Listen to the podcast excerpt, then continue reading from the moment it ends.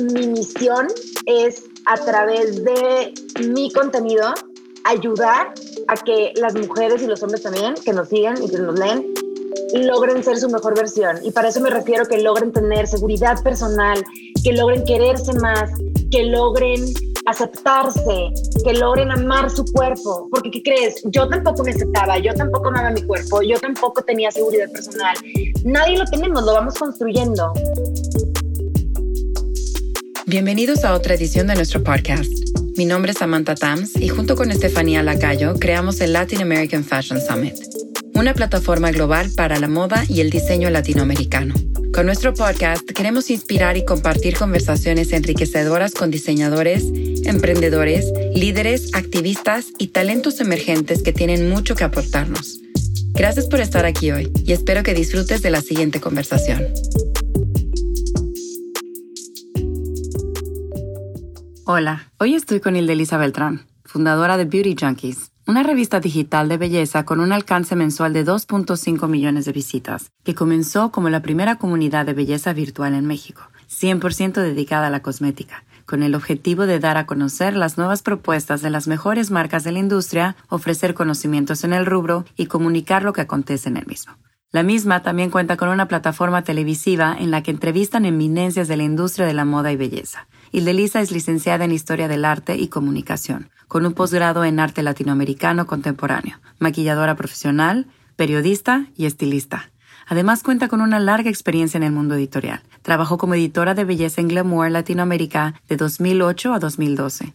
Actualmente cuenta con una columna semanal en Vogue México Latinoamérica y ejerció como productora y editora de belleza para otras publicaciones como Grazia, Harper's Bazaar, Marie Claire, Vanidades y Cosmopolitan. Como si fuese poco, Hildelisa es la autora del libro Mundo Rosa, tu guía máxima de belleza, que fue incluido en el listado de libros más vendido en el 2012 y actualmente se encuentra escribiendo su segundo libro. También lanzó su propia marca de bolsas y accesorios de belleza bautizada Beauty Bag by Beauty Junkies MX. Y hoy tengo el gusto de tenerla aquí para platicar conmigo. Espero que te guste este episodio. Hola Hilde, ¿cómo estás? Estoy de verdad súper, súper contenta de tenerte hoy aquí como nuestra invitada en el Labs Podcast. Bienvenida. Hola Sam, muchísimas gracias a ustedes por invitarme.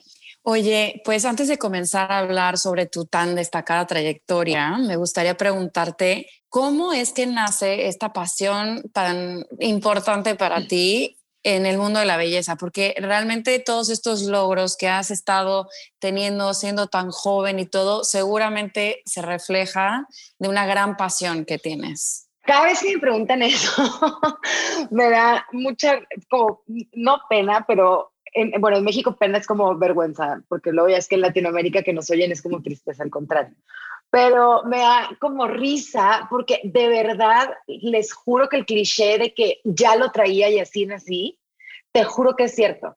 Vengo soy norteña, soy de Sinaloa, vengo de una familia de mujeres, pues muy guapas, pero muy como arregladas, así decimos. O sea, mi abuela tiene 94 años y al día de hoy, si te enseño una foto, te mueres. O sea, se sigue pintando la boca de rojo, trae sus uñas perfectas. Y como que crecí en esta, en, en esta familia en la que, sin ser superficial, como que siempre el self-care y el verte bien y sentirte bien desde muy chiquita eh, fue un tema, no fundamental, pero era un tema, ¿sabes? Y también en el norte de México, pues quien es, quien es mexicano sabe, o sea, ahí sí, hasta para ir al súper es una producción. Entonces, desde bien chiquita me encantaba el maquillaje, jugaba con el maquillaje de la pobre mi mamá que le destruía todo. Hay una, hay una anécdota que tenía, no sé, creo que como dos años, y era tanta mi emoción de, de pintarme los labios así con el lipstick que me comía el lipstick porque pensaba que era como un dulce. Entonces, sí, definitivamente nací con esto y desde bien chiquita fui creciendo y no me dejaban maquillarme, obviamente, cuando era chiquita. Entonces me peinaba, inventaba, hacía mascarillas. Estoy diciendo que tenía siete años. Y me compraban así como make-up de juguete, pero no me gustaba porque no pintaba. Entonces, así fui. Y después en la adolescencia, la típica que maquillaba a mis amigas para las fiestas. Y así fue. O sea, siempre ha sido como un tema muy presente y siempre ha sido una pasión desde bien chiquita, la verdad. O sea, no fue un momento que dije, ay, me voy a dedicar a esto, sino que como que siempre ha sido parte de mí.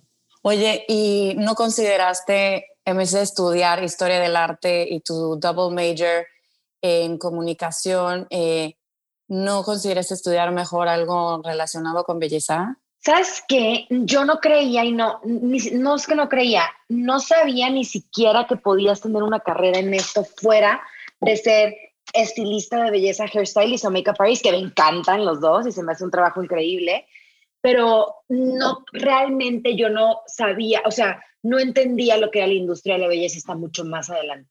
Entonces siempre lo hice como un hobby y como algo que me encantaba para mí. Y estando en la universidad, yo entro a, a hacer un major en comunicaciones y estando en comunicaciones, el primer, bueno, en high school, en prepa, me encantaba todas las materias de arte, historia del arte, media art, pintura, toda la parte como artística siempre me gustó mucho, como crear con las manos. Era pésima pintora, pésima, pero me encantaba.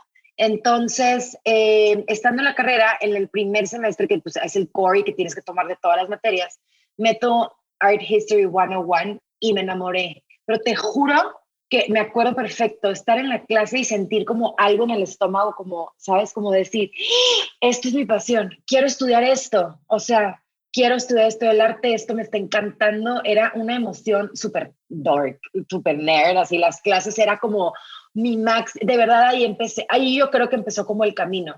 Entonces voy con mi, con, mi, con mi tutor de la universidad, estudié en Connecticut, en Fairfield University, y le digo, estoy obsesionada con esta clase, ya, I wanna drop, quiero ya no hacer comunicaciones y irme por historia del arte. Me dijo, no, como es el mismo core, puedes hacer las dos, porque mejor no haces un double major y te va a servir muchísimo porque toda esta parte de comunicación, que se ve que tienes muchas aptitudes, bla, bla, bla.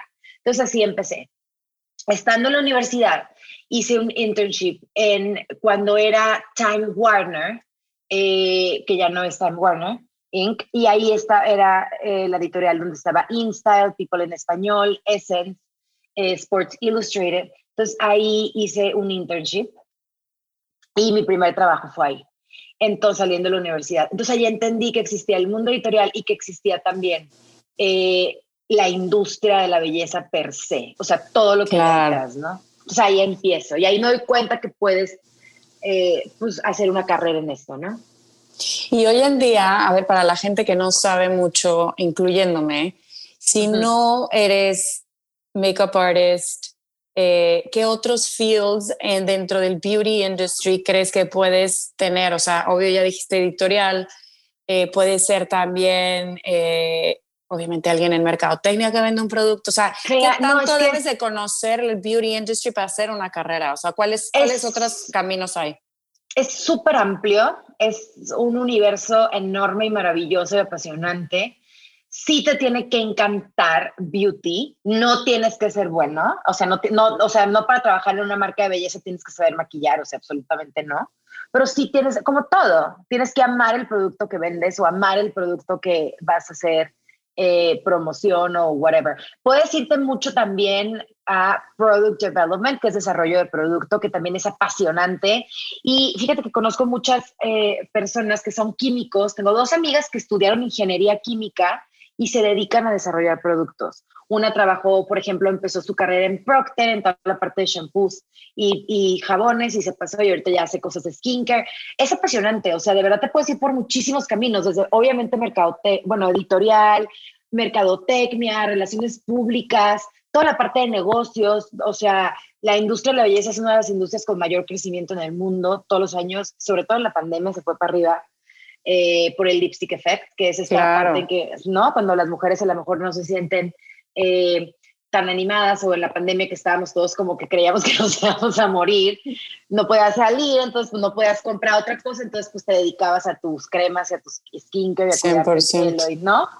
Entonces, es apasionante, hay miles de caminos, la, la parte obviamente administrativa, eh, la parte de creación de productos, creación de marcas, es una industria enorme y no necesariamente tienes que ser makeup artist ni saber crear para poder trabajar. Yo sí regresé a Nueva York, bueno, eso ya es más adelante en mi carrera, pero yo sí me certifiqué de makeup artist porque me encantaba y lo hacía como hobby y lo hacía más o menos. Y para mí era importante tener el certificado y hacerlo para pues para, lo quería para fortalecer mi, como mi conocimiento, por así decirlo. Pero en realidad nunca trabajé como makeup artist. Siempre lo hago con mis amigas y lo sigo haciendo. Ahorita yo ya ni me maquillo, casi, pero era algo que para mí era importante tener. Claro. Entonces, terminas tus estudios, terminas tu internship, regresas a México y ahí es en donde empiezas con Beauty Junkies o cuál es esa parte de la historia? Está, hay, hubo como una desviación un, chistosa, pero que para mí me gusta mucho platicarla porque luego tenemos como jóvenes, sobre todo que nos acabamos de graduar, creemos que ya, o sea, si no trabajas en tu dream job en el momento, ya no eh, vas a, no, nunca vas a poder lograr lo que sueñas y eso creo que es absolutamente falso. Creo que hay que tomar decisiones estratégicas para que te vayan encaminando al camino que quieres llegar y no necesariamente es empezando por tu dream job, porque yo no conozco a muy pocas personas que terminaron la universidad y automáticamente eh, entraron en el trabajo de sus sueños, ¿no? Entonces yo me regreso, bueno, estoy en Nueva York, me gradúo de la universidad, me quedo en Nueva York dos años, ahí después de mi internship de, en Timing, trabajé en Timing, hice todas las revistas, pero nunca escribí, o sea, era literalmente la, la intern, o sea, hacía cafés, barría el set, que fue maravilloso y ahí entendí que ni siquiera sabía que podía ser editora de belleza, no sabía que existía ese, ese puesto. Entonces ahí me, como que ahí se me abrió el mundo.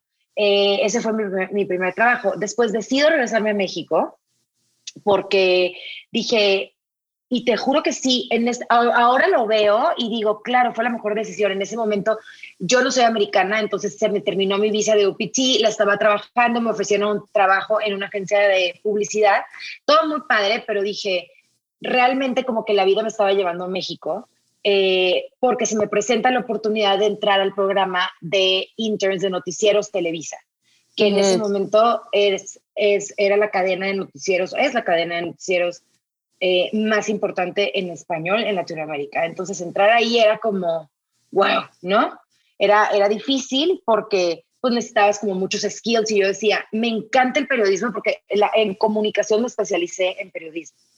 Entonces, y y entrar ahí pues era la oportunidad, porque aparte entrabas y era, o sea, de verdad, como te digo, no sé si se pueden decir groserías, pero una, una chinga, o sea, no sé cómo explicarte, o sea, literal, estás on call 24/7, los noticieros son pues en vivo y era, me tocó la época de oro, era cuando estaban los grandes noticieros, estaba Carlos Loreta en la, mañana, luego estaba Lolita Ayala, Paola Rojas, Adela Micha, el señor López Dóriga, entonces eh, yo estaba en mercadotecnia de noticieros. Entonces fue la experiencia más dura, pero la más increíble de mi vida. Estuve dos años, tuve grandísimos maestros. yo siempre hablo de mi primera jefa en México, que Carla, que fue lo máximo. Y aprendí muchísimo. Ahí me di cuenta, fíjate que ahí me di cuenta lo que es ser periodista, cómo perseguir la nota, eh, aunque yo no estaba directamente en el News Center, pero pues aprendía de cómo se edita, veía cómo se editan las noticias, qué hay detrás, o sea, y eso fue bien importante porque dije, sí, sabes que quiero ser periodista, pero no quiero hablar del Congreso de la Unión ni de que se cayó el puente de no sé qué, o sea, como que me, me apasionaba el oficio de ser reportera, pero, pero, pero quería hablar de lo que a mí me gustaba, que era... Entonces ahí fue donde mezclaste, ah, claro. Exacto, y sobre todo beauty Proces que ese momento me daba pena porque decía, van a decir que soy súper superficial. O sea, estando en esos grandes noticieros con esos periodistas, ya sabes, de, toda la vida, imponentes y todos unos grandísimos maestros. Entonces me daba pena decir, pues quiero escribir de beauty, ¿no? Decían, esta vieja, o sea, ¿qué es esto? Estás en el noticiero más grande de Latinoamérica, aunque era intern, pero bueno, después ya fui asistente. Pero yo estoy bien agradecida y para mí fue una fue el parteaguas en mi vida, en ese sentido profesional, porque ahí dije, no, quiero belleza y, y, lo voy a buscar. Y, entonces saliste de ahí para buscarlo en otro... salgo de ahí, no, salgo de ahí porque eh, una muy amiga mía, Palomo Ceguera, trabajaba en Vogue en ese entonces, era la coordinadora editorial de Vogue. Eh, entonces Paloma me dice, oye, se abrió un puesto en Glamour, no es belleza, pero te va a encantar. Entonces dije, perfecto. Y ahí yo de todas formas, yo ya había terminado mi ciclo en Televisa ya cumplía dos años y dije, esto yo creo que ya es lo que es suficiente para mí, ya quiero enfocarme un poco más en mi industria, ¿no? Que es lo que me interesa. Obviamente yo creo que fue la mejor decisión haber estado en Noticieros Televisa, porque ahí fue, en ningún lugar pude haber hecho una maestría mejor que ahí. O sea, y además me pagaban, tres pesos, pero me pagaban, ¿sabes? Bueno.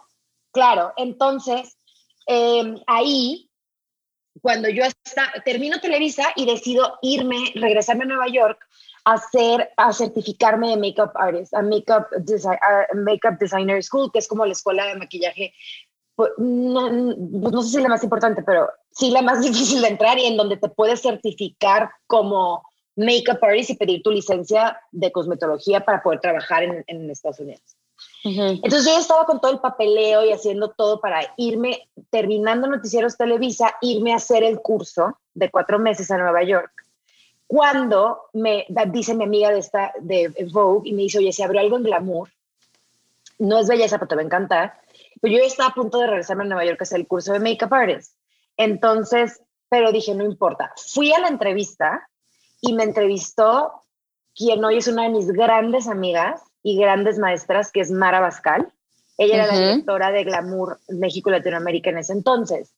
Y me entrevista y me dice, oye, pues mira, es para la sección de todo lo que no era belleza y moda, de tu mundo, sexo, viajes, patata, o sea, toda la parte de estilo de vida y me dijo, hazle unas notas, no sé qué, eh, hago mis pruebas y me habla y me dice, me encanta tu estilo, me encanta lo que haces, pero creo que no es tu perfil, porque creo que tú estás muy enfocada a beauty y pues te voy a poner a escribir de viajes y restaurantes y sexo y, y son cosas que a lo mejor no es tu fuerte, así me dijo, pero eh, te voy a mantener en mente y, y acuérdate, nunca se me olvida, me dijo, si es para ti, va a ser para ti. Y yo, perfecto. Entonces dije, ah, pues yo ya le había contado de, de la posibilidad de irme, o sea, que estaba, la verdad, a punto de irme a Nueva York. Y me dijo, vete, vete, prepárate y si se abre algo, te aviso. Y ya, me voy a Nueva York a los meses, me regreso, o sea, me voy a, me certifico de Makeup Artist, eh, hago todo el curso intensivo, aprendo muchísimo y eh, ahí digo, bueno, pues igual y puedo empezar una carrera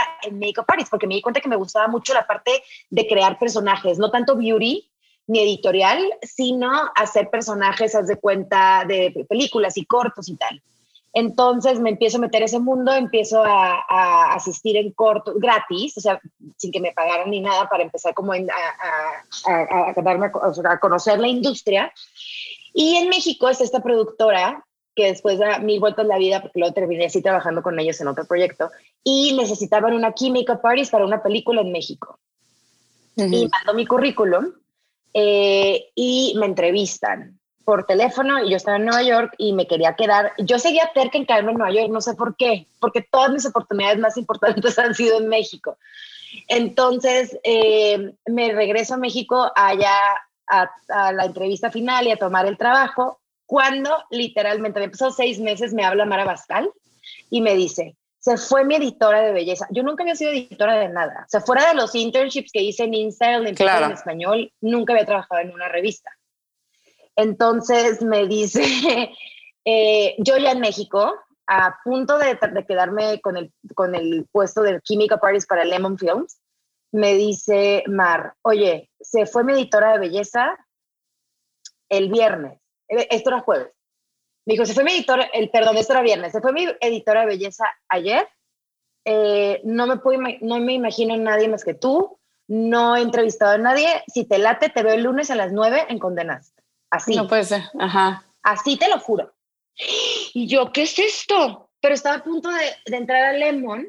Entonces le digo, pues tenía que ir. Entonces le digo a Billy, el, el director en ese entonces de Lemon Films, y yo, oye, me pasó esto. Y me dijo, ¿de qué me estás hablando? Según la película, es el trabajo que todas las niñas quieren.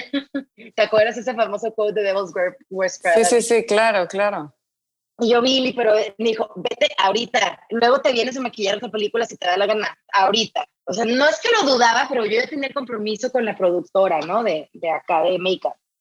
Entonces, así empieza mi carrera editorial. Y llego con Mar y me dice, nunca se me olvidar eso tampoco. Me dijo, a ver, tienes cero experiencia editorial, escribes, o sea, pues porque escribías noticias, eh, pero la verdad es que te voy a poner a prueba porque no tengo idea. Eh, me dijo, vas a entrar como asistente de belleza. Al poquito tiempo me hizo coordinadora de belleza y después me sentó y habló conmigo y me dijo, a ver, eh, no hay, no, o sea, el puesto de editora de belleza es un puesto, es un puesto pues importante porque glamour en ese momento era 60, 70% beauty. Entonces, y era en la época de oro editorial. O sea, a mí sí me tocó la época como, pues no sé si la más padre, para mí sí fue la más padre, pero donde las revistas en México eran muy importantes. Eh, entonces me dijo, ¿sabes qué? Te podría poner alguien en sí arriba de ti con más experiencia o te pones a trabajar, a, neta a trabajar, a echarle todas las ganas del mundo y, y el puesto va a ser tuyo, eventualmente. Entonces le dije, no, please, no me pongas a nadie encima. Yo no tenía idea, Samantha. No sabía cómo se hacía una producción. No, no tenía idea de nada, de nada. ¿Y, cómo hiciste para prepararte? Pues mira, te voy a decir, la verdad es que tuve grandes compañeros. Estaba Mauricio Valdespino en ese momento, que es el, el director de PR de, de Dolce Gabbana. Dolce. Que fue un gran maestro, o sea, él me explicaba, a ver, Hildelisa, así se hace un llamado, así se hace un casting, así se hace una producción. Y también, ¿sabes qué? Me soltaron mucho. Mi primer, cuando yo entré a Glamour un lunes a los 15 días hicimos la portada, una portada triple con Ludvika, Ana Cerrodilla y Ana Larreguera, imagínate esas tres. Lo máximo las tres, pero pues era bien complicado. Y me aventó al ruedo y a ver, y le hablas al makeup artist, y le hablas al del pelo, y tienes que hacer el mood board. Todo fue como intensivo y en segundo, o sea, muy rápido. Entonces yo creo que fue la combinación de tener grandes compañeros como Mauricio, obviamente una jefa extraordinaria como Mara Bascal, y, y así me ayudaron, y, y cagándola, la neta, o sea, pues es que tienes que aprender y tienes que aprender, porque aparte te solta, me soltaron, ya me dieron la confianza y, y te voy a decir una cosa, también para mí era tan importante, era mi dream job, sí era mi dream job ser editora de belleza, que no creas que fui rápido, o sea, hasta el año me duré un año siendo coordinadora. Entonces, eh, no sé ahorita cómo sea el mundo editorial, porque aunque sigo colaborando con Vogue, ya no estoy en el día a día, ¿no? Pero siento que en esa época era, no hay horario, no hay, no hay un no. Entonces, trabajábamos nos íbamos a la oficina en, los días de cierre a las 2, 3 de la mañana. O sea, era un, un, pero de verdad un compromiso y unas ganas y un esfuerzo y logramos hacer algo bien padre. La verdad es que el glamour, y no lo digo por mí, ¿eh? lo digo por mis compañeros y el equipo que hicimos, estaba de verdad muy padre todo el, el, el, conjunto porque también en ese entonces era Farida Urash, el director de Condenadas, entonces nos dejó, literal nos dejó, nos confió y logramos hacer un equipo increíble y fue la revista más de belleza y moda más vendida en Latinoamérica. Literalmente tenía el copy arriba del logo. Entonces, cool. y, y, no, obviamente no fue por mí solamente. O sea, creo que Mar tuvo la visión de hacer este equipo muy, muy bien integrado, con, con integrantes, o sea, con cada uno traía algo a la mesa muy bueno. Y, y todos éramos obsesivos y obsesionados y perfeccionistas y no había un no y no había horario, o sea, qué esperanzas, que, ay no, porque tengo una boda, si teníamos un shoot el sábado, o sea, no íbamos a la boda, o sea, ¿sabes? Era este... Sí, claro, sí, sí, el trabajo ante todo primero. Digo, también estábamos bien chavitos, no hay compromiso ni de maridos, ni de hijos, ni de nada. Estábamos viviendo nuestro dream job. Era cuando había presupuesto y pues viajábamos. Entonces, pues imagínate, yo pues fui a muchos lugares del mundo, conocí a todas las editoras de belleza que yo admiraba de cuando era chiquita y compraba Seventeen y YM y te acuerdas de esas revistas y 100%. Luego las conocí en persona, güey, pero hasta cuando conocí a Mari Rodríguez y Chazo de Vanidades, que yo crecí creciendo Vanidades por mi mamá y mi abuela y en un evento la conocí en Nueva York y dije, no puede ser. O sea, yo leía tu nombre casi como Corín Tellado, ya sabes, en la, porque yo leía las revistas desde bien chiquita. Entonces, bueno, ese fue el mundo y así fue como entré a la industria de la belleza. Y de ahí, supongo que todo esto que aprendes, obviamente, se convirtió en una gran escuela para ti, ¿no? Para prepararte y convertirte en, ya después en, en tu propio en tu propia versión, en tu propio emprendimiento, supongo, ¿no? Te, enseñó muchísimo para llegar con unas bases y una estructura para tener tu propio, tu propio negocio, que es Beauty Junkies hoy en día. Totalmente. Mira, te voy a decir qué pasó. Yo creo que la combinación de, de que en ese momento las revistas eran lo máximo y era la única fuente de información, digo, ya existía obviamente Internet y Google y tal, pero no había redes sociales. Entonces, realmente las mujeres y los hombres también se informaban a través de las revistas. O sea, a mí me tocó todavía, me mandaban mails, o sea, las lectoras a Glamour, pero de repente me llegaban cartas, o sea, que escribían, o sea, y a mí me tocó la transición. Cuando yo recién entré en Glamour, eh, que fue en el 2008, más o menos, fue el, año que entré, 2009, por ahí, creo que 2008 o 2007, eh, ya ni me acuerdo, pero eh, bueno, e, ese año se inventó Twitter, salió Twitter. Pero fue la primera red social. O sea, no había Instagram, sí había Facebook, pero era muy primitivo. Entonces, realmente la comunicación con las lectoras era a través de mails y, y sí, la revista era, la esperaban cada mes con ansias y eran unas revistas gordísimas de, de tipo pesadas, de con muchísima, muchísima información. Y empezamos, eh, justo Mauricio Valdespino y yo, manejando el Twitter de Glamour, éramos la única revista que tenía redes sociales porque, porque él y yo decimos, Ay, hay que abrirlo, qué cool, todo el mundo tiene, o sea, todo, toda la gente cool tiene, pero nadie sabía. Entonces así empezó y así fue creciendo y justo como a los dos años de que ya Twitter era la red social, ¿te acuerdas que no existía Instagram? Era lo único que había. Claro. Eh, a mí me llegaban muchísimos correos de, ah, entonces abrimos el Twitter de, de Glamour y la mayoría de las preguntas que nos llegaban a Twitter eran de belleza.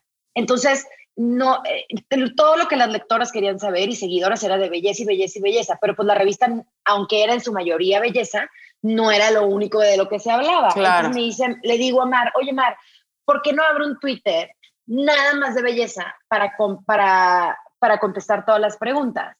Y me dice, perfecto, ábrelo. Entonces yo decía, ¿cómo lo voy a poner? Eh, beauty junkie. Yo siempre decía que yo era una beauty junkie porque me encantaba todo y me untaba todo y me embarraba todo.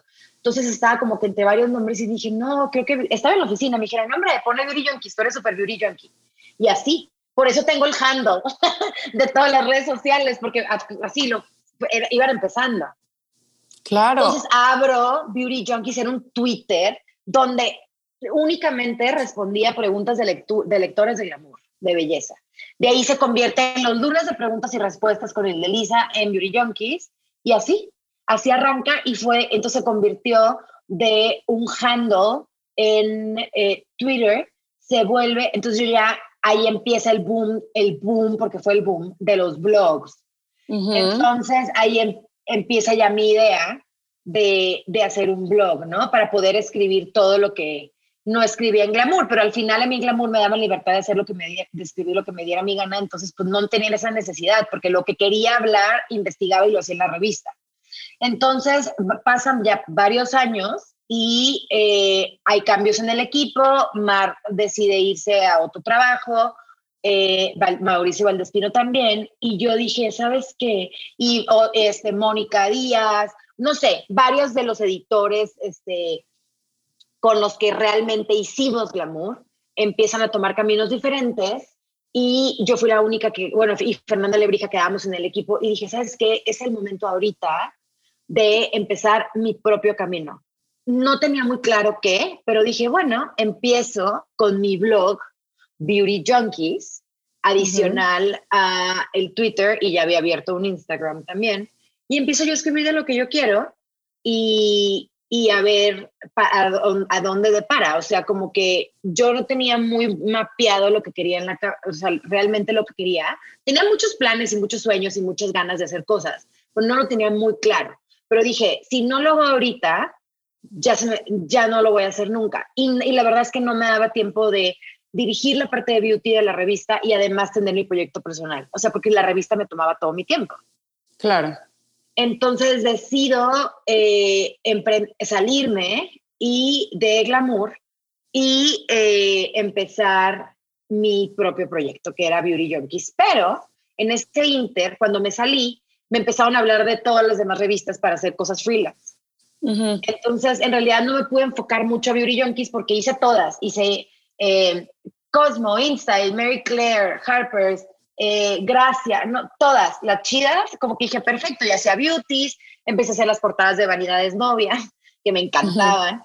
Entonces, en realidad, y, puras producciones, porque lo que más me, ahora te puedo decir, es que siempre estoy entre, no sé si me gusta más escribir o me gusta más hacer producciones porque me apasionan las dos cosas. Pero total, empiezas a hacer todos los títulos y pues dejo Beauty Junkies un poco por un lado, ¿no? O sea, no un lado, seguía con las redes sociales y tal, pero no estaba tan enfocada hasta que dije, ya, ahora sí, contrato a un asistente eh, que es Amaya Lanzagorta y así arrancamos Beauty Junkies en un escritorio las dos, ellas así haciendo, en subiendo cositas al blog, que era un blogspot, eh, y, y yo subiendo contenido a redes sociales, haciendo reseñas de productos y un poco lo que sabía hacer en Glamour.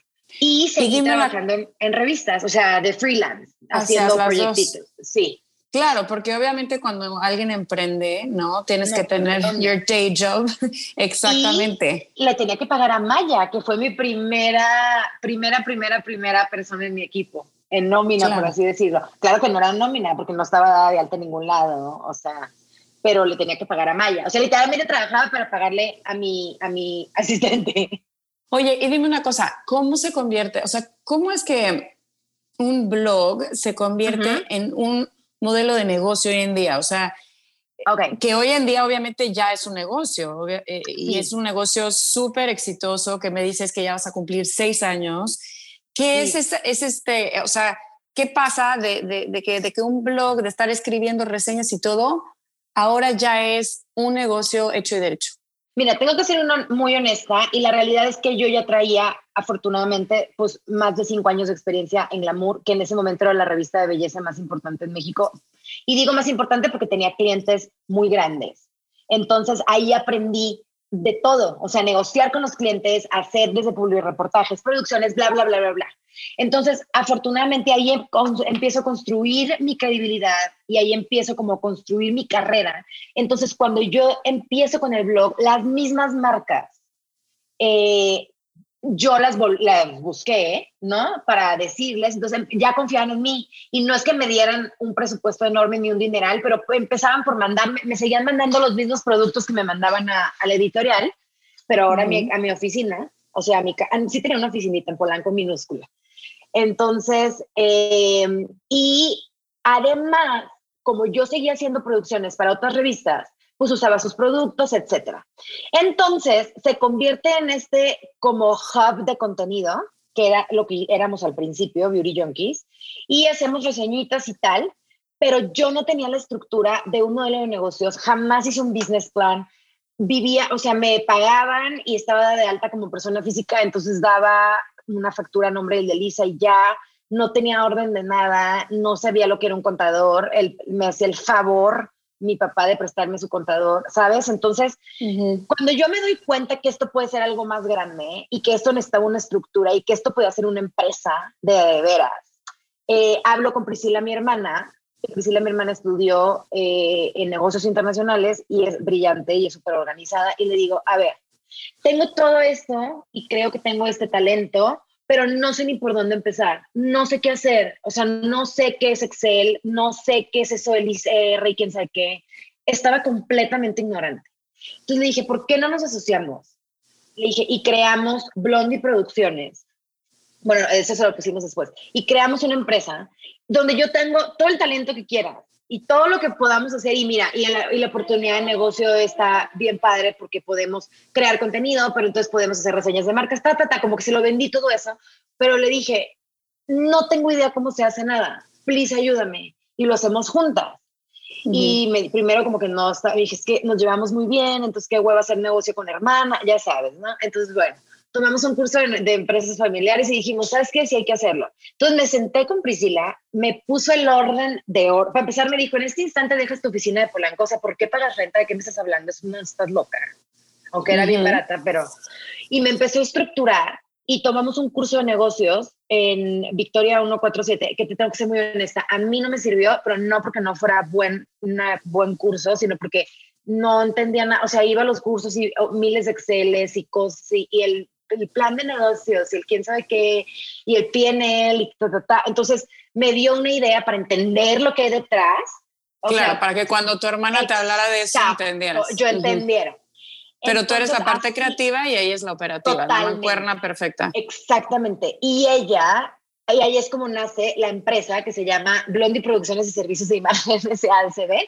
Y de ahí sale Beauty Junkies. O sea, tenemos tres como, como, hace cuenta, es una empresa y tenemos como tres hijitos, por así decirlo. O sea, como tres, se, se divide en tres. Una es Beauty Junkies, eh, que es eh, lo que ya conocemos, que es una plataforma digital, es una revista digital y cómo funciona. Eso les, les causa mucha como duda a las personas. Me dicen, ¿cómo haces dinero de esto? Ha sido un largo camino.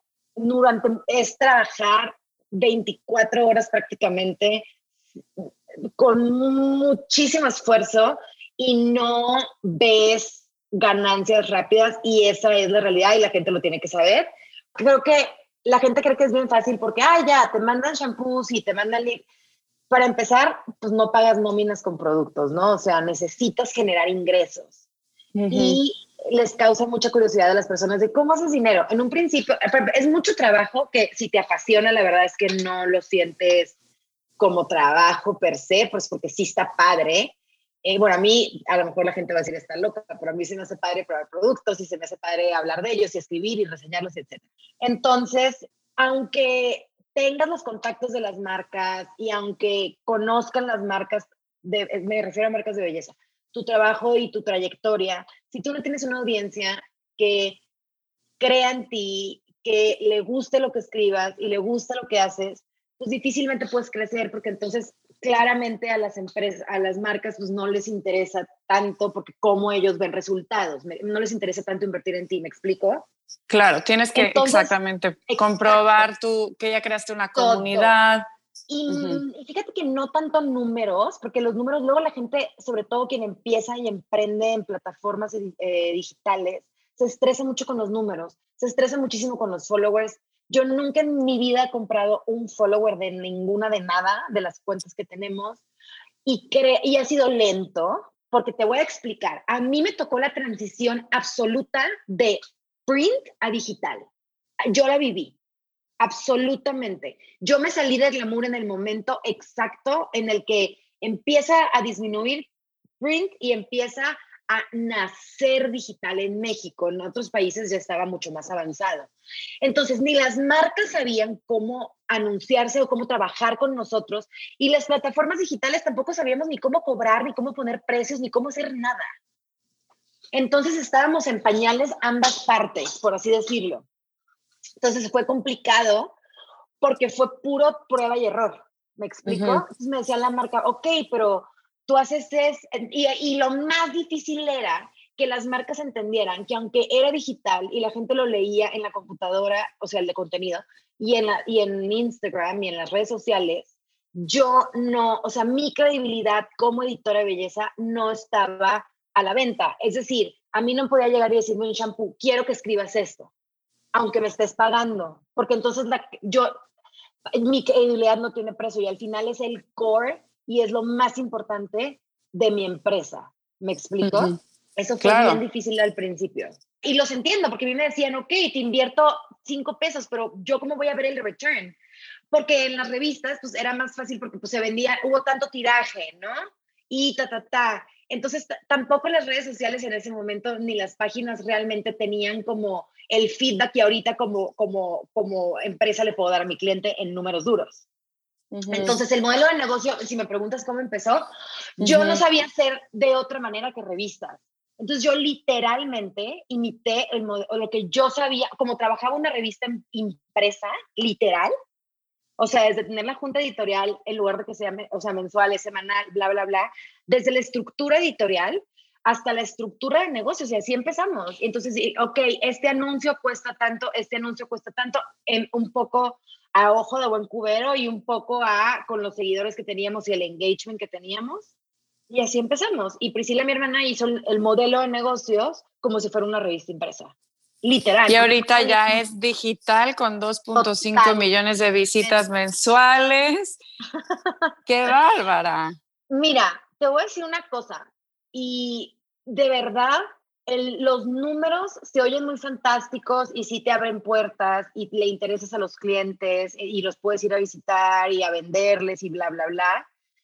Pero de verdad, si algo de todo este habladero, porque no, me, no tengo fin, eh, les puedo decir es que no se estresen por el número de followers. Mi, así, el mejor consejo que les puedo dar es que es lo único que les tiene que preocupar es tener un contenido interesante para tu audiencia, el mejor contenido que les puedas dar y que ese contenido te dé engagement, porque es los números que no se ven, que es el engagement, o sea, lo que, lo que hay detrás es lo más importante, es mucho más importante que tener followers. Entonces, si tienes 20 followers, pero esos 20 followers están súper activos en tu, en, tu, en tu plataforma y comentan y comparten y les raya tu contenido, vas a crear un engagement exitoso y para esos 20 y, eso, y esos 20 seguidores son muy atractivos para tus clientes y tus marcas porque es casi una venta segura, por así decirlo. ¿Me explico? Y a ah, que si tienes 100 followers, pero nadie interactúa contigo, entonces no sirve de nada. Dije números para más fácil de 20 y 100, pero a debida proporción, ¿no? Entonces, eso en cuanto a lo digital. No, no, no, 100%. Eh, eh, bueno, ya cada vez más entendemos un poquito más de cómo se estructura eh, el mundo digital, como tú dices, ¿no? Y lo que antes le poníamos valor, este, no, todas las macro influencers así que tienen quién sabe cuántos millones, pero muchas veces se ha comprobado que que nano y micro influencers en vez de las macro tienen muchísimo más engagement que una celebrity que pues, realmente la ves como, como algo muy ajeno a ti, ¿no? En cambio, alguien como tú, con una experiencia, con una trayectoria increíble, que al final del día también tienes tu credibilidad, tienes tu comunidad desde hace muchísimo tiempo, que te sigue, que te busca para consejos. Y de pronto, pues digo, todas estas este, visitas que tienes es porque ya has creado algo muy, muy importante dentro, dentro de la industria de, de, la belleza latinoamericana, ¿no? Y con esto te quiero preguntar, ¿cómo hace 10 años tú veías, o sea, hablando un poquito de Latinoamérica, que es realmente nuestra audiencia bastante, bastante amplia, ¿cómo consideras tú la belleza latinoamericana? ¿no? Porque por lo regular siempre vemos o trabajamos con productos de belleza que son más este pues americanos o europeos que llegan a nuestros países anglosajonas. Exactamente. ¿Cómo lo ves tú ahorita en el mundo de la belleza en Latinoamérica eh, actualmente? Mira, me encanta que me hagas esa pregunta porque me emociona muchísimo. No hay mujer que se cuide más que las mujeres latinas. A las mujeres latinas nos fascina oler rico y el color y sentirnos sexys y sentirnos guapas, lo traemos en la sangre, es parte de quien somos. Esa es la realidad. Y la verdad es que siento que durante muchos años las grandes industrias de belleza y las grandes marcas de belleza sí nos voltean a ver, obviamente, porque saben el poder que tienen las, latinas en el mundo. Y sí, y sí, pues ahí veían saber qué les hacemos o qué, pero no había una atención focalizada, no sé cómo decirte, o sea, no sé, o sea, no había este como interés genuino de crear marcas o submarcas dentro de estas grandes eh, gigantes de la belleza para las mujeres latinas, lo cual a mí se me hace rarísimo porque somos las más grandes consumidoras de productos de belleza después del mercado asiático. Y lo único de por qué el mercado asiático nos gana es porque son más porque son un chorro. Pero em, yo, por ejemplo, hace 10 años te puedo decir que encontrar, por ejemplo, bases de maquillaje que le quedara la piel latina eh, en las marcas mainstream era difícil de repente. Tenías que mezclar dos foundations, haz de cuenta, para dar con el tono. O sea, estábamos obviamente en la mira porque pues, somos un mercado muy importante, pero no como ahora. Ahora me da un orgullo tremendo eh, ver cómo grandes marcas como L'Oreal de lujo, como eh, Clarins, no sé, Chanel, estoy hablando de marcas mainstream, realmente tienen campañas completamente enfocadas y ya productos pensando en las latinas. bueno, faltaban más, o sea, claro, o sea, una empresa que hable yo ahorita para la preparación de labs en Miami que no me digan que su mejor mercado son las mujeres latinoamericanas y que está creciendo a pasos agigantados y, también las mujeres este, latinas viviendo en Estados Unidos. Eh, Miami y Florida principalmente para todo el mundo me han dicho es que ha crecido hay meses que somos igual de, fuertes que, que, Asia, como tú lo estás diciendo, ¿no? No hay marca que no me haya dicho eso. Y es súper interesante. Pero también te voy a decir otra cosa que me llena de orgullo y lo he visto en los últimos años. En los últimos cinco años, pero más los últimos dos años para acá, hay un boom de marcas de belleza creadas por y para mujeres latinas espectaculares. De verdad, estoy bien contenta y bien orgullosa porque cada vez hay más. No es que sean tantas, pero ahí vamos. O sea, antes, no sé, hace 10 años yo no había una o dos. Y de 5 o 4 años para acá, me voy, van saliendo nuevas marcas de skincare, de makeup, de pelo, hecho, hechos y creados por mujeres latinas. Entonces, eso me llena de orgullo y de emoción, porque ya vamos, ya, ya, o sea, nos estamos haciendo ya, además de que ya somos grandes consumidoras, de grandes empresarias y productoras de lo que tanto amamos, que es, que es la belleza, de productos de belleza. Y siento que ahorita, eh, digo, por la pandemia y todo lo que ha pasado, pues obviamente eh, alentó un poco el proceso. Pero yo por eso en Beauty Junkies, todas las marcas mexicanas y latinoamericanas son nuestra prioridad, porque necesitamos apoyar a estas emprendedoras y creadoras y creadores, hombres también, de marcas increíbles y, queremos que triunfen y que, y que eso haga que haya nuevas marcas y también crear este mercado de creadores latinoamericanos, no solo consumidores, porque somos los más grandes consumidores, es, eh, tiene, es como todo el sentido del mundo, necesitamos también ser creadores. Por supuesto. Oye, Hilda, pues realmente has construido un imperio en el mundo de la belleza en México y internacionalmente. pues bueno, pero dentro de lo que, qué padre que sientas que, que apenas vas empezando, pero dentro de este gran comienzo, has tenido de verdad este, muchísimos milestones que ya, eh, pues la verdad es que qué, padre que los has podido lograr. Como comencé en la entrevista diciendo que eres una persona muy joven con unos logros muy interesantes. Evidentemente hay más de Beauty Junkies, ¿no? Estás escribiendo un libro, has producido y lanzado productos. Dentro de toda, toda, toda experiencia de verdad, ¿cuáles serían los mejores, o sea, cuáles crees que fueron las mejores decisiones de tu carrera profesional? Bueno, primero que nada, la más importante fue tomar la decisión de salirme de editorial para crear mi propia plataforma, revista digital. Esa sin duda fue la más importante.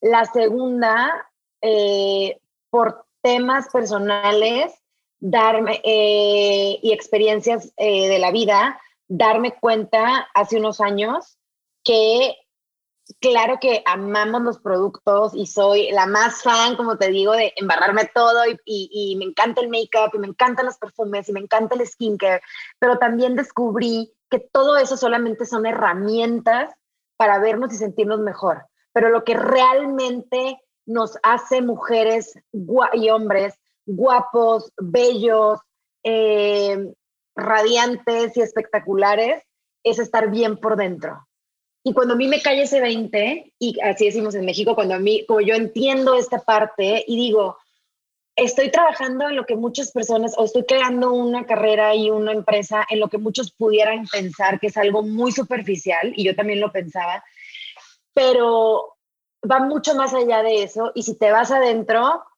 es una carrera impresionantemente espiritual e interna, si así lo quieres decir, porque yo me di cuenta en mi propio ser que nada de estos productos fantásticos sirven de nada si no estás bien por dentro. Y ahí es cuando yo doy un switch completo a todo el concepto de Beauty Junkies y dije, no, es que no, no son los productos, eres tú y es lo que tú traes adentro. Y es todo lo que tú tienes para dar al universo desde donde estás. Entonces, ese parteaguas en mi vida fue lo que me hizo darle un giro de 180 grados a, a mi empresa, que sigue siendo de productos y seguimos haciendo reseñas y seguimos publicando lo que amamos porque así sea cliente o no cliente, tú no vas, tú no vas a ver absolutamente nada en la plataforma que no probamos y amamos. Punto. Ese es el core de, mi, de, de, de la revista. Entonces, una vez que tuve esta como claridad, eh, es que nace como este nuevo Beauty Junkies junto con esta nueva Ildelisa, que soy la misma persona, nada más como que más consciente del poder que tiene la belleza en los seres humanos, pero interna, o sea, el poder interno que tienes, porque yo no quiero que mis lectoras se sientan guapas porque se pusieron el lipstick más caro quiero que mis lectoras se sientan guapas porque se sienten bien por dentro, porque se están trabajando por dentro y además se ponen un lipstick y se ven espectaculares, ¿me explico? Sí, no, y la verdad es que me encanta esta, esta con este lente que estás viendo las cosas, porque sin duda alguna, yo creo que también algo que nos enseñó el año pasado, ¿no? Que también estuvimos encerrados, que no nos pusimos lipstick, que no nos pusimos rímel, que la verdad es que o sea, como que sí da tiempo de poder realmente enfocarnos en las cosas que necesitan exactamente, ¿no? Y darle valor en lo que importa, pero sí, como tú decías al principio que estábamos hablando, de verdad, el, el sentirte eh, linda cuando estás en un momento como, híjole, qué flojera, llevo en pants todo el día, pero si te pones lipstick, sabes, como que te levantas un poquito, pero sí estoy de acuerdo completamente contigo, ¿no? La introspección que tienes que hacer, el estar bien contigo mismo y, y, poder realmente eso complementarlo con una experiencia rica de, de tu crema favorita o de ponerte tu lipstick o de sentirte un poco más linda para ti, no necesariamente para la demás gente, porque te pusiste el, rímel, pues qué van, qué bien, ¿no? Claro, o sea, el entender que todos esos productos que amamos y, adoramos son herramientas para, para añadir a lo que ya eres, me explico, o sea, una crema carísima y un perfume carísimo de París no te van a hacer mejor persona ni te van a hacer feliz. Vas a oler rico y vas a tener la piel más hidratada, pero ¿y luego? ¿No? Entonces, así es como nace, por eso te decía, la empresa se llama Blondie Producciones y tiene tres ramas. Una es Beauty Junkies, que es la revista digital, y la otra, que te voy a dar una gran, eh, ya no es exclusiva porque ya mucha gente sabe, pero no he hablado mucho del tema porque apenas va a salir, es esta nueva plataforma hermana de Beauty Junkies que se llama Bonita Inside Out, que es toda esta parte interna que, que te hablaba en un principio y que tanto me interesa y me llena el alma y quiero compartir. Pero ¿qué crees? Yo no soy terapeuta, yo no soy experta, yo no, yo también estoy aprendiendo, ¿sabes? Y yo también quiero llenarme de toda esta información y eh, así es como nace Bonita Inside Out, que es como la hermana gemela, por así decirlo, de Beauty Junkies. Es una nueva plataforma que es un, es un podcast eh, que sale a finales de agosto eh, donde voy a invitar a, a, los mejores expertos que yo tenga eh, posibilidad de conseguir para hablar de temas como autoestima, eh, gordofobia, que es un tema que, que, que me, me, me, llama muchísimo, seguridad personal, botox y fillers, alimentación con conciencia, todos estos temas que también son de belleza, pero que van más allá, ¿no? Del lipstick y de la crema. Y yo no soy experta en eso. Y, y me quiero rodear como de, de, casi todos son médicos, son expertos. Y es una nueva plataforma que, que te digo, es la hermanita de Beauty Junkies. Estoy, y yo creo que fíjate que es mi proyecto personal. O sea, aunque es parte de la empresa y es una nueva plataforma, te juro que es mi proyecto personal. O sea, así lo estoy viendo. Es como mi proyecto de vida, como que todo lo que quizá no es que no tenga cabida, sino que Beauty Junkies es muy práctico, va al punto, son tips, son productos, es A, B y C. Y este nos da oportunidad bonita Inside Out como de irnos más allá, ¿no? Claro, más profundo. Pues qué interesante, Hilde, de verdad, muchísimas gracias por tu tiempo, muchas gracias por platicarnos un poquito más de ti, de tu emprendimiento, de tu historia, de cómo vas desde el corporate world a hacer algo para ti, para tu audiencia y más ahorita en esta más reciente etapa con el tema de una, una audiencia y un contenido mucho más profundo que, que el que ya llevas construyendo desde hace muchísimos tiempo. Nos encanta terminar el podcast y siempre le preguntamos a nuestros invitados la misma pregunta. What is your why? ¿Por qué haces lo que haces? Ay, me dan ganas de llorar.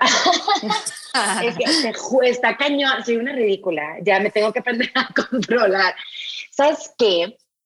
Tengo la grandísima fortuna y bendición que en esta vida, porque creo que tenemos muchas, que en esta vida estoy viviendo mi pasión. Es decir, con toda la humildad y el agradecimiento les puedo decir que después de muchos años eh, estoy, logré convertir mi pasión en mi misión y además hacerlo mi empresa. No sé si hace sentido. Eh, me apasiona el mundo de la belleza, me apasiona de verdad. O sea, no hay nada que me apasione más en el mundo, quizá el arte de la misma manera. Y creo que mi misión es a través de mi contenido ayudar a que las mujeres y los hombres también que nos sigan y que nos leen logren ser su mejor versión. Y para eso me refiero que logren tener seguridad personal, que logren quererse más, que logren eh, aceptarse, que logren amar su cuerpo. Porque, ¿qué crees? Yo tampoco me aceptaba, yo tampoco amaba mi cuerpo, yo tampoco tenía seguridad personal. Nadie lo tenemos, lo vamos construyendo. Bueno, cuando somos bebés lo tenemos y lo vamos perdiendo y luego hay que reconstruirlo. Entonces, cuando me di cuenta que podía convertir mi pasión en mi misión y además hacerlo mi trabajo y mi oficio, ha sido el regalo más grande que, que me ha dado el universo y that's my why. Por eso lo hago. Pues qué lindo, de verdad, Hilde, te felicito mucho. Definitivamente eh, un ejemplo a seguir en muchos aspectos, dentro de que pudiéramos tener una imagen de que la industria de la belleza es muy superficial, lo, lo, lo interiorizas y lo haces muy bien y lo conectas con tu audiencia y con nosotras y gracias por haber expresado todo tan lindo. De verdad fue una plática deliciosa que me encantaría quedarme más tiempo tomando un cafecito contigo. Ya habrá más. No me callo. O sea, nos hubieran dado tres horas. Nos hubieran dado tres horas, a mí también, porque faltó mucho, faltó hablar sobre tu segundo libro, falta mucho, pero de verdad, mil gracias. Invitar. Te volvemos a invitar para, para poder este, seguir platicando y definitivamente pues muchas felicidades. Como te dije, este, has construido algo muy bonito y, dentro de la industria de la moda latinoamericana eres un gran ejemplo. Entonces, eh, felices de tenerte aquí con nosotros, platicándonos tu historia, tu por qué y ojalá que nos volvamos a, reunir pronto para que nos sigas platicando. No, hombre, Samantha, gracias a ustedes, gracias a Steph, a todo tu equipo. Tú sabes que la admiración es mutua. Desde que ustedes empezaron con este proyecto, yo te dije, está cañón porque no existe nada así, están innovando con Labs y yo te juro que no te puedo ni explicar lo que admiro, la perseverancia y todo lo que tú y Estefanía han hecho con miles de nos y luego miles de sí y luego se empezaron a abrir las puertas y se han convertido en la plataforma de moda y belleza en Latinoamérica. Y la verdad es que yo no tengo más que admiración y agradecimiento porque siempre han estado para mí, siempre me han abierto las puertas, siempre han estado pendientes de todo lo que yo hago y nada más te quiero decir que la admiración es mutua y, el agradecimiento es infinito. Cuentan con toda la plataforma, saben que es suya. Y, Ay, gracias. qué, delicia poder compartir esto contigo y con, y con todos tus, con tu grandísima comunidad que está que es increíble y que adoro y que está lleno de mujeres latinas que son parte de, de quienes somos como claro. ¿no? Y te veo en Miami 100%. Ah, no, bueno, ¿de qué me hablas? Ahí tengo un pie. Me urge. te mando un beso, Sam. Te mando un beso muy, muy grande. A ti. Bye. Gracias a todos por escuchar este nuevo episodio de Laughs Podcast. Como saben, nos hemos comprometido a llevarles contenido relevante e inspirador a nuestra audiencia en toda la región. Espero hayan disfrutado esta plática tanto como yo y nos vemos a la próxima.